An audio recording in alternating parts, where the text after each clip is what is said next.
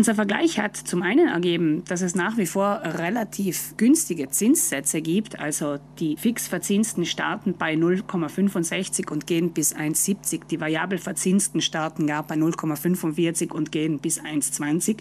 Die tatsächlich angebotenen Zinsen hängen dann natürlich von vielen Faktoren ab. In erster Linie von der eigenen Kreditbonität, aber auch vom Wert der Immobilie, vom Verhältnis zwischen Immobilienwert und aufgeliehenem Betrag, vom Alter der Kundinnen, von der Höhe des Darlehens und noch von einer Unmenge weiteren Faktoren. Für ihren Vergleich greift die Verbraucherzentrale auf Referenzwerte zurück, die lediglich zur Orientierung dienen. Im Detail finden Sie die Vergleichstabelle zu den Wohnbaudarlehen auf der Internetseite der Verbraucherzentrale.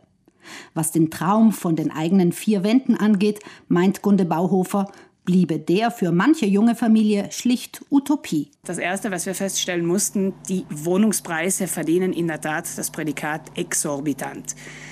In Bozen, aber auch in Meran oder in Brixen starten wir selten bei einem Preis von weniger als 400.000 Euro für eine 70 Quadratmeter Wohnung. Das ist natürlich allerhand.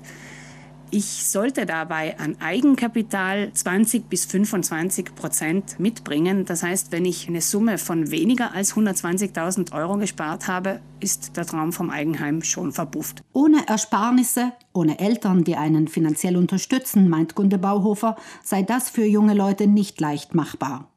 Und es gibt noch weitere Stolpersteine auf dem Weg zum Eigenheim, zum Beispiel die Unterzeichnung des Kaufvorvertrags sollte nicht erfolgen, wenn man nicht sicher ist, dass man eine Bank hat, die einem das Darlehen gewährt. Denn sonst riskiert man, sich zu verpflichten, eine Immobilie zu kaufen und dann kein Geld leihen zu können.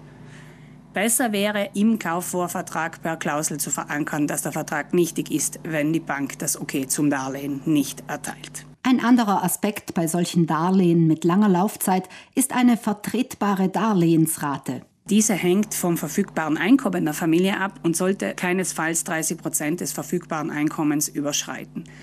Auch wichtig beim Eigenkapital, abseits von dem, was ich zur Anzahlung der Immobilie verwende, sollte man sich immer noch einen Notgroschen behalten, denn das Leben ist einfach nicht planbar.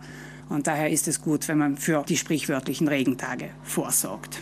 Wer sich den Wunsch nach einem Eigenheim erfüllt, steht auch vor der Frage, was besser ist. Ein Darlehen mit festem Zinssatz oder eines mit variablem Zinssatz. Der variable Zinssatz ist günstiger als der fixverzinste, aber gerade wenn wir von sehr langen Darlehenszeiträumen sprechen, liefert uns die Fixverzinsung einfach die bessere Planungssicherheit. Beachten müssen künftige Eigenheimbesitzer auch, dass jeder Wohnungskauf eine Menge an Zusatzkosten und Steuern mit sich bringt. Hier ist es wirklich gut, wenn man sich in Ruhe hinsetzt und genau nachrechnet, wie viel das Ganze denn kosten wird. Ich möchte hier nur ein paar nennen. Es kommen die Kosten für den Notar dazu, eventuell für die Immobilienagentur.